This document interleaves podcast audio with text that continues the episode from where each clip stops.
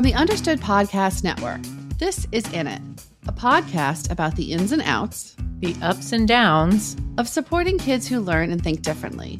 I'm Gretchen Vierstra, a former classroom teacher and an editor here at Understood. And I'm Rachel Bozek, a writer and editor with a family that's definitely in it. Recently, we dropped an episode of the new Understood podcast, What Now, in our feed. The podcast is hosted by one of our more frequent guests, Andy Kahn. And in this first season, he's offering lots of concrete advice on how to navigate our kids' tantrums and meltdowns. It's super helpful, and each of the eight episodes is less than 10 minutes long, which makes it easy to access even if you don't have a lot of downtime. We know that tantrums and meltdowns are a big part of being in it. So we've invited Andy to join us on this podcast for a longer conversation so we can dive a bit deeper into some of the strategies he shares.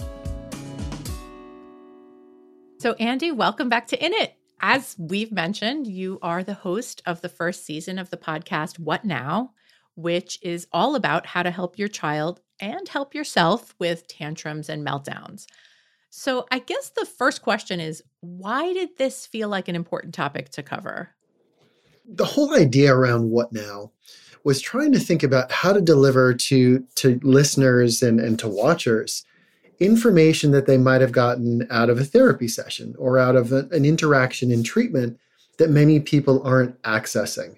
Mm. So when we talked about creating a new podcast, we started talking about the greatest hits. What are the things that I work most with on families in my clinical settings? You know, my, my child's having really severe behavior. I don't understand why they're acting the way they are. They're having big emotions and I'm just really confused. So it seemed pretty timely and apropos for us to go after something like tantrums and meltdowns because I very commonly have to talk about why they're so misunderstood. Yeah. So, what exactly is the difference between a meltdown and a tantrum? So, you know, for so many of us, when we see big behavior, people will say interchangeably tantrum and meltdown. Yeah. But in actuality, a tantrum is a little bit different in the sense that a tantrum is a behavior that your child shows with a design of getting your attention and getting something from you in that moment with intention. They're meaning to do this. And what you do affects their behavior during a tantrum. They're watching, they're listening, um, and the tantrums have a purpose. It could be trying to avoid some sort of activity or responsibility, or it could be trying to argue with you over something that they want. Mm-hmm. Um, but a tantrum is purposeful. When we talk about a meltdown, this is when your child is not in control of their behavior. So, what I'll say to parents very commonly when you offer reinforcement or consequences to your child during a meltdown, doesn't make an ounce of difference. Mm. They have no um, change in their response. It's like a, an explosion of sorts. And really, their your child isn't engaged in a reality based moment. So, in the meltdown moments, we're really thinking about okay, our job is to keep that child safe. Okay, I have one follow up question. Can a tantrum lead to a meltdown? Absolutely. You know, when your child's upset, but they're still sort of accessible to you, um, can things go off the rails? Absolutely. Tantrums can roll into meltdowns, mm. and absolutely, we see it all the time.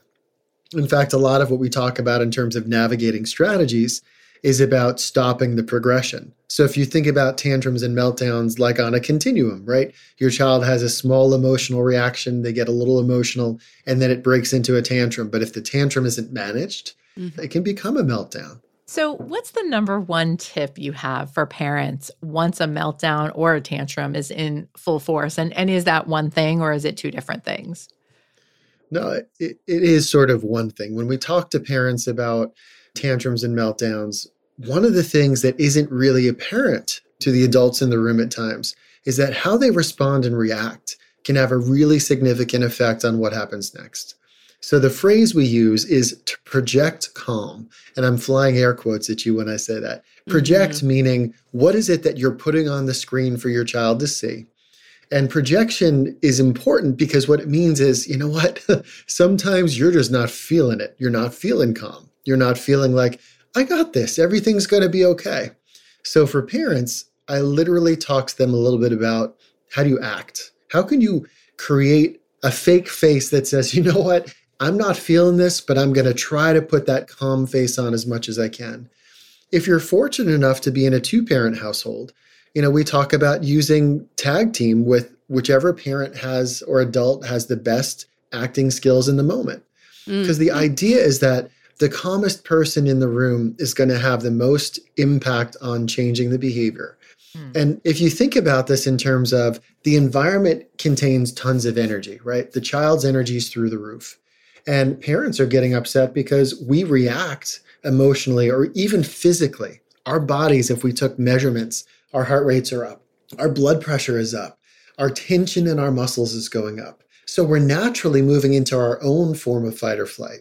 And in that moment, if we add more energy to a, a situation that's already really charged, there's probably only one way this is going to go, and it's going to go from tantrum to meltdown. So in those moments, for parents, we're looking to not provide additional energy. So when we say project calm, we're talking about bringing in calm, soothing ways to communicate. And in some cases, it also means talking less. Yeah. Parents are really great at overexpressing themselves. And oh, I'm yeah. like, no, I'm number one at this. Like, I don't know how many times my wife has said to me, Are you done talking? Because you need to stop. and in, in that situation, staying calm, saying less, not more, because yeah. the environment requires you to bring the energy level and emotional level down.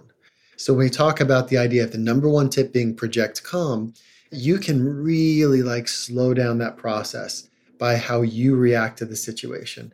And it's not always intuitive because you know what? We're human beings who react, yeah. who have responses. Our, our kids make us frustrated. And feeling entitled to express your frustration is a very typical thing to do, but maybe not always as effective in managing those big moments and big emotions. I, as you were saying all of this, I was like, that's really hard. yes, that's what I was thinking it's, too. It is really hard to do that. Yeah.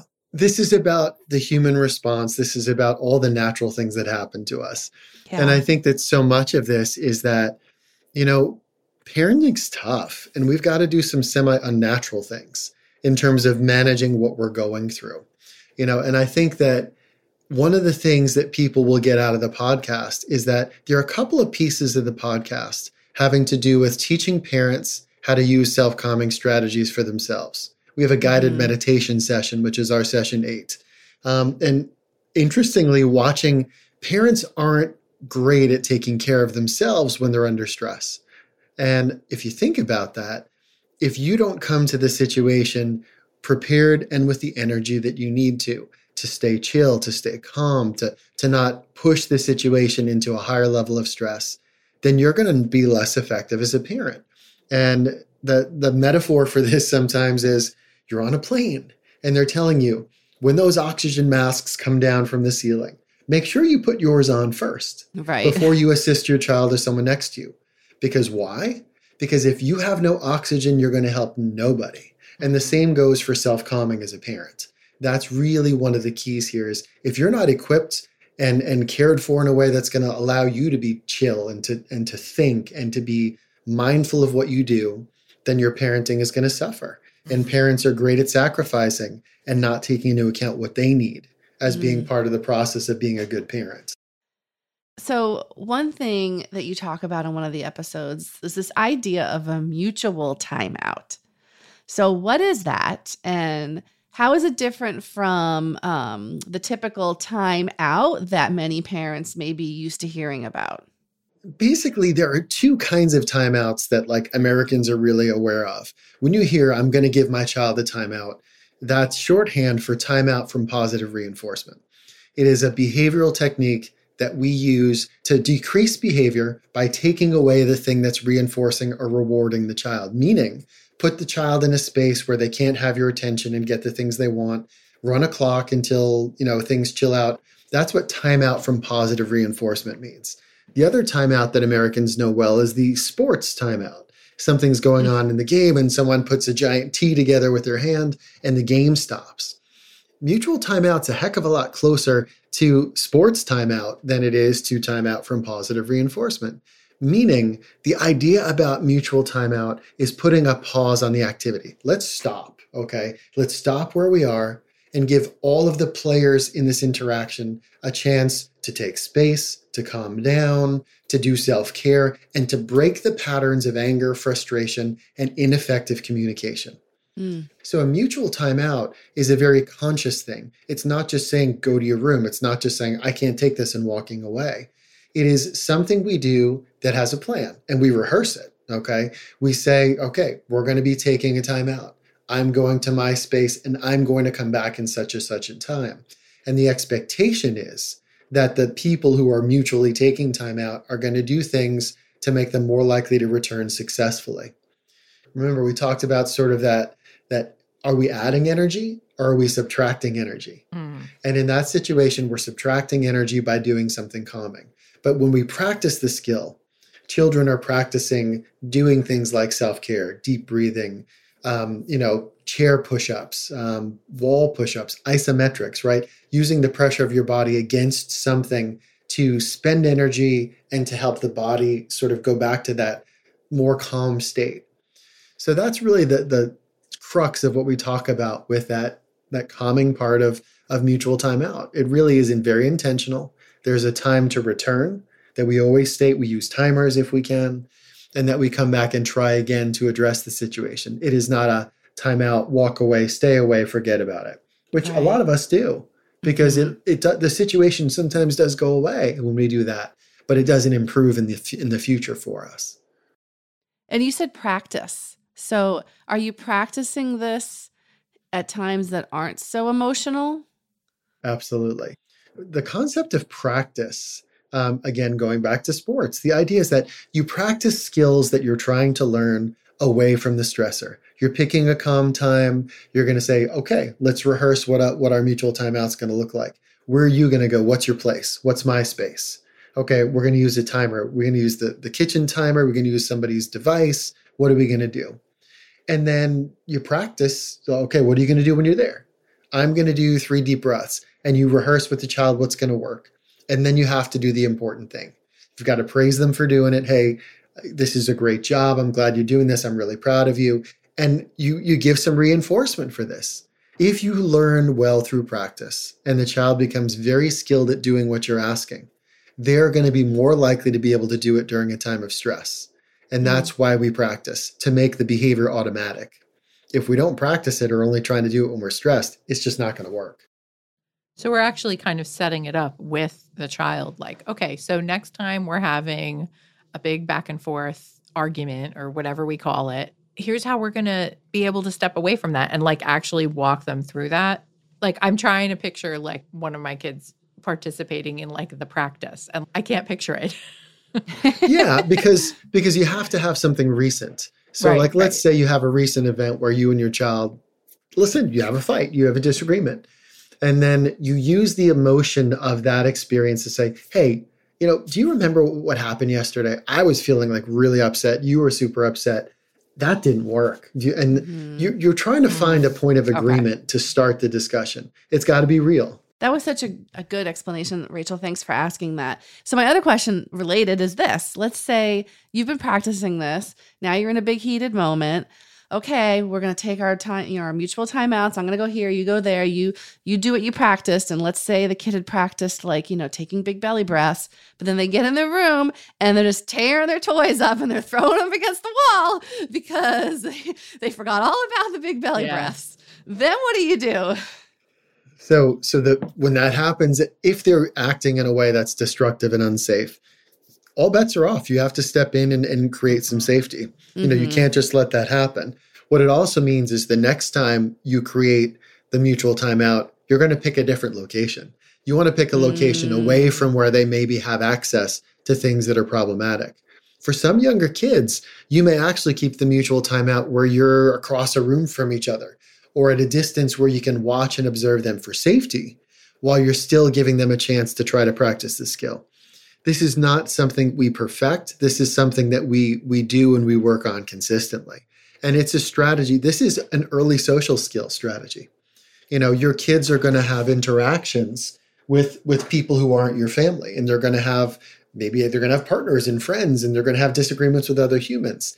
So learning these skills with you in a safe environment where failure is completely okay. not pleasant mm-hmm. for you, but mm-hmm. completely okay, increases the chances of them being successful with friends, disagreeing with teachers, um, with you know with their employer someday, with if they have a partner someday. So I think that really this is a life skill. And this is a skill that, when practiced and embedded into your, your family's ways of interacting, is, is so crucial. This isn't just for kids who have difficulties. This right. is for humans who want to navigate conflict.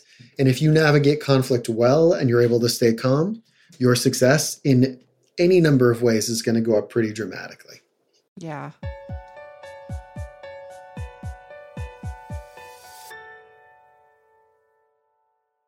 So I get that we're talking about little, mostly little kids and having big, outsized reactions to things.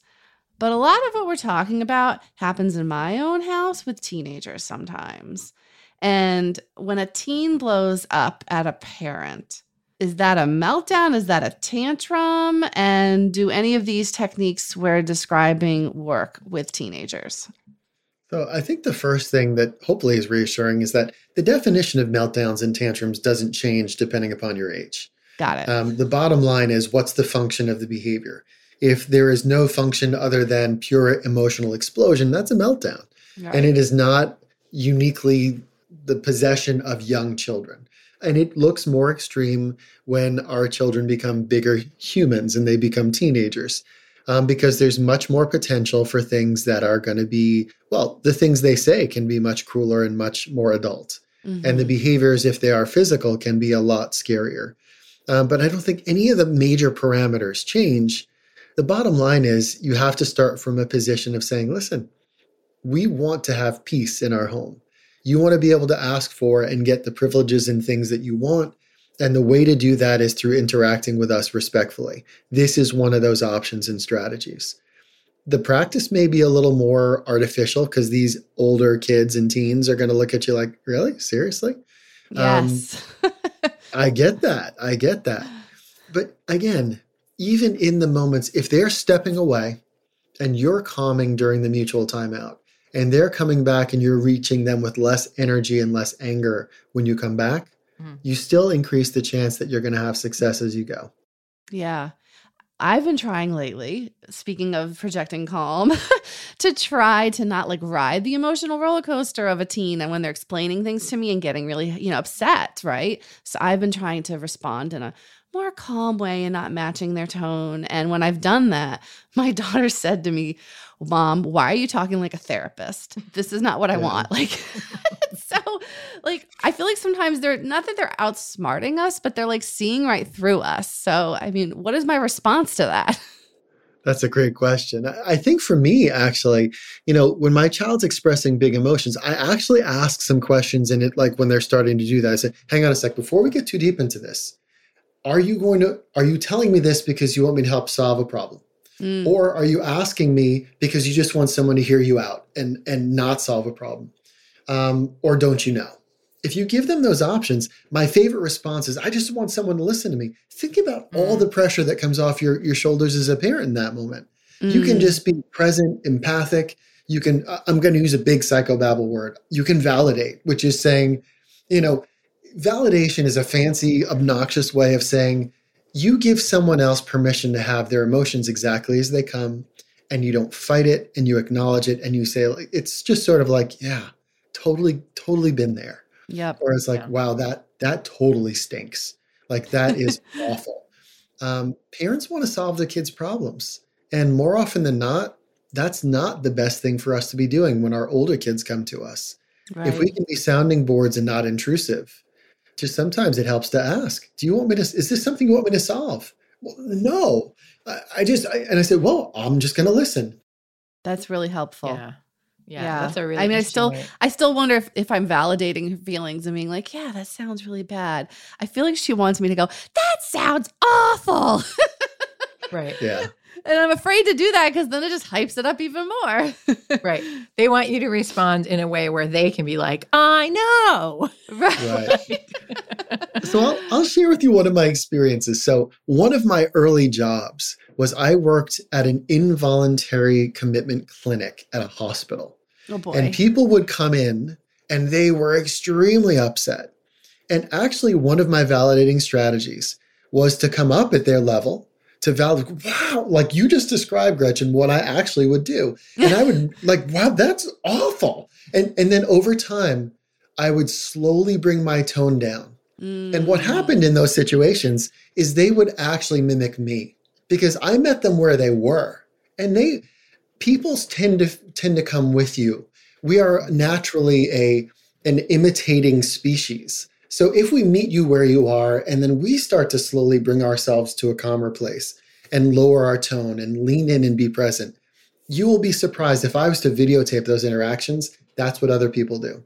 Wow. They, they, start to lean in, they start to match the tone. But if there's a disconnect from your tone and theirs in the beginning, like, what planet are you from, mom? Like, what? Right? Like, Why don't you, you riled up? voice on yeah. me? Like, like, don't you see how awful this is? Exactly. And you're like, I do. And I know it seems really hard for you, honey, but ah, and then they run away. yes. Yeah. Boy, I'm going to try this new method. I like this, Andy. This is good. it's doesn't always work. Okay. The, the idea around it is if they don't feel that you're genuine, it probably means they don't feel like you're you're you're in their place with them. Right. And ultimately you probably are. You're just afraid if you go there that it's going to take you to a really bad place. Exactly.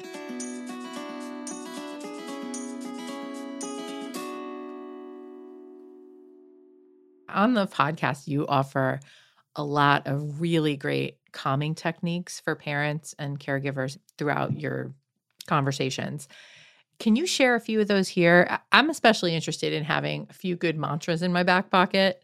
You know, I've definitely not been like a person to jump on the idea of meditating. So, talk to us a little bit about that and also, you know, just like mantras to keep in mind. Sure. So it's interesting that you said like meditation for some people is really hard to buy into, and mantras are hard for others. So yeah. for me, like while I like meditation and I try to do it, I have ADHD. So I'm really distractible during meditation.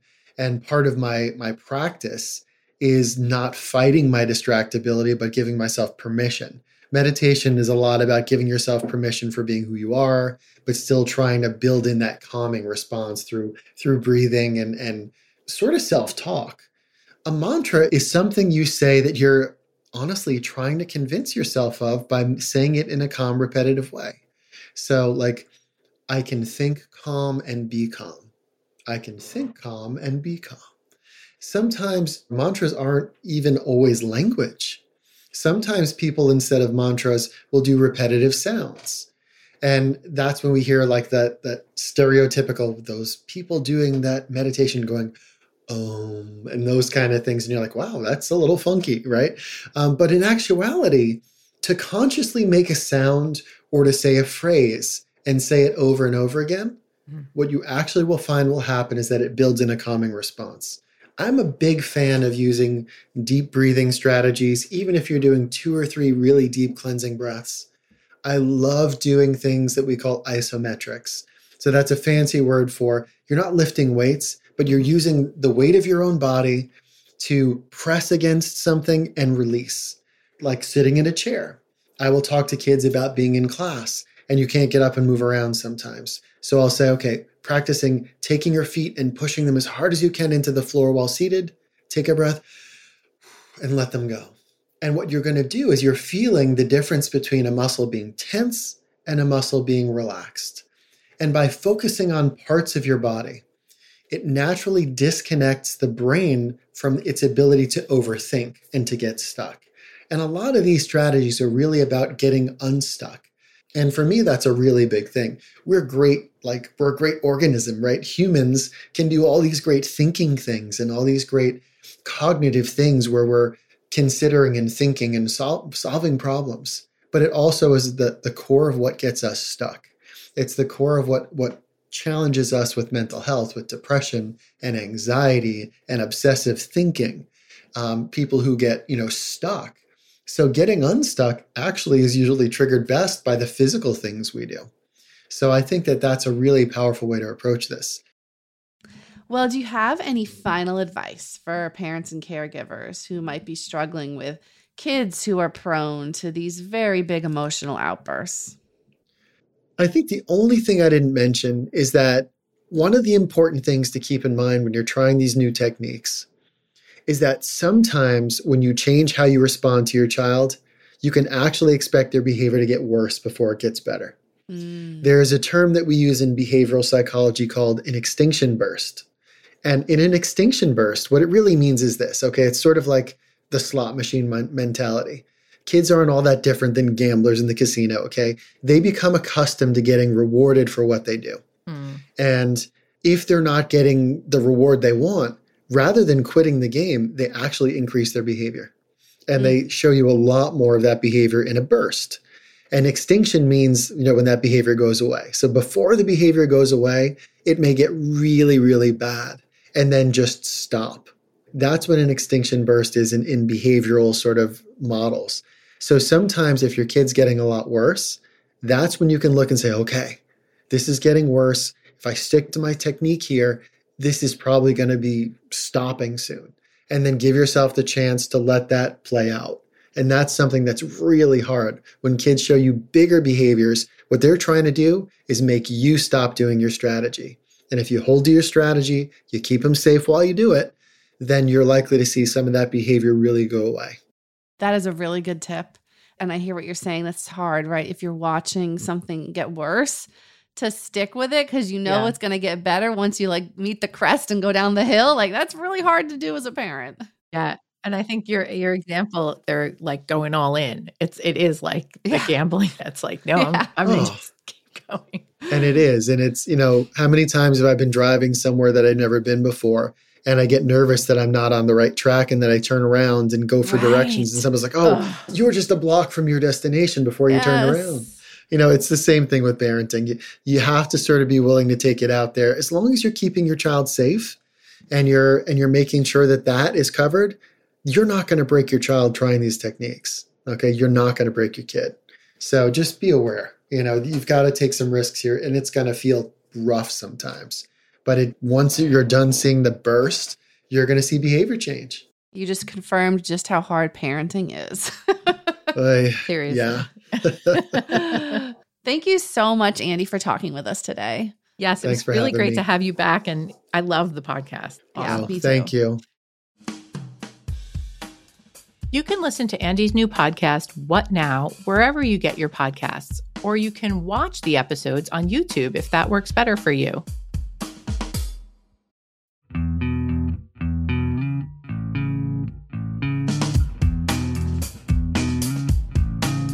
You've been listening to In It from the Understood Podcast Network. This show is for you, so we want to make sure you're getting what you need. Email us at init at understood.org to share your thoughts. We love hearing from you. If you want to learn more about the topics we covered today, check out our show notes. We include more resources as well as links to anything we mentioned in the episode. Understood.org is a resource dedicated to helping people who learn and think differently discover their potential and thrive. Learn more at understood.org/mission. In It is produced by Julie Subrin. Alana Milner is our production director. Justin D. Wright mixes the show. Mike Errico wrote our theme music. For the Understood Podcast Network, Laura Key is our editorial director, Scott Cocchiere is our creative director, and Seth Melnick is our executive producer. Thanks for listening. And thanks for always being in it with us.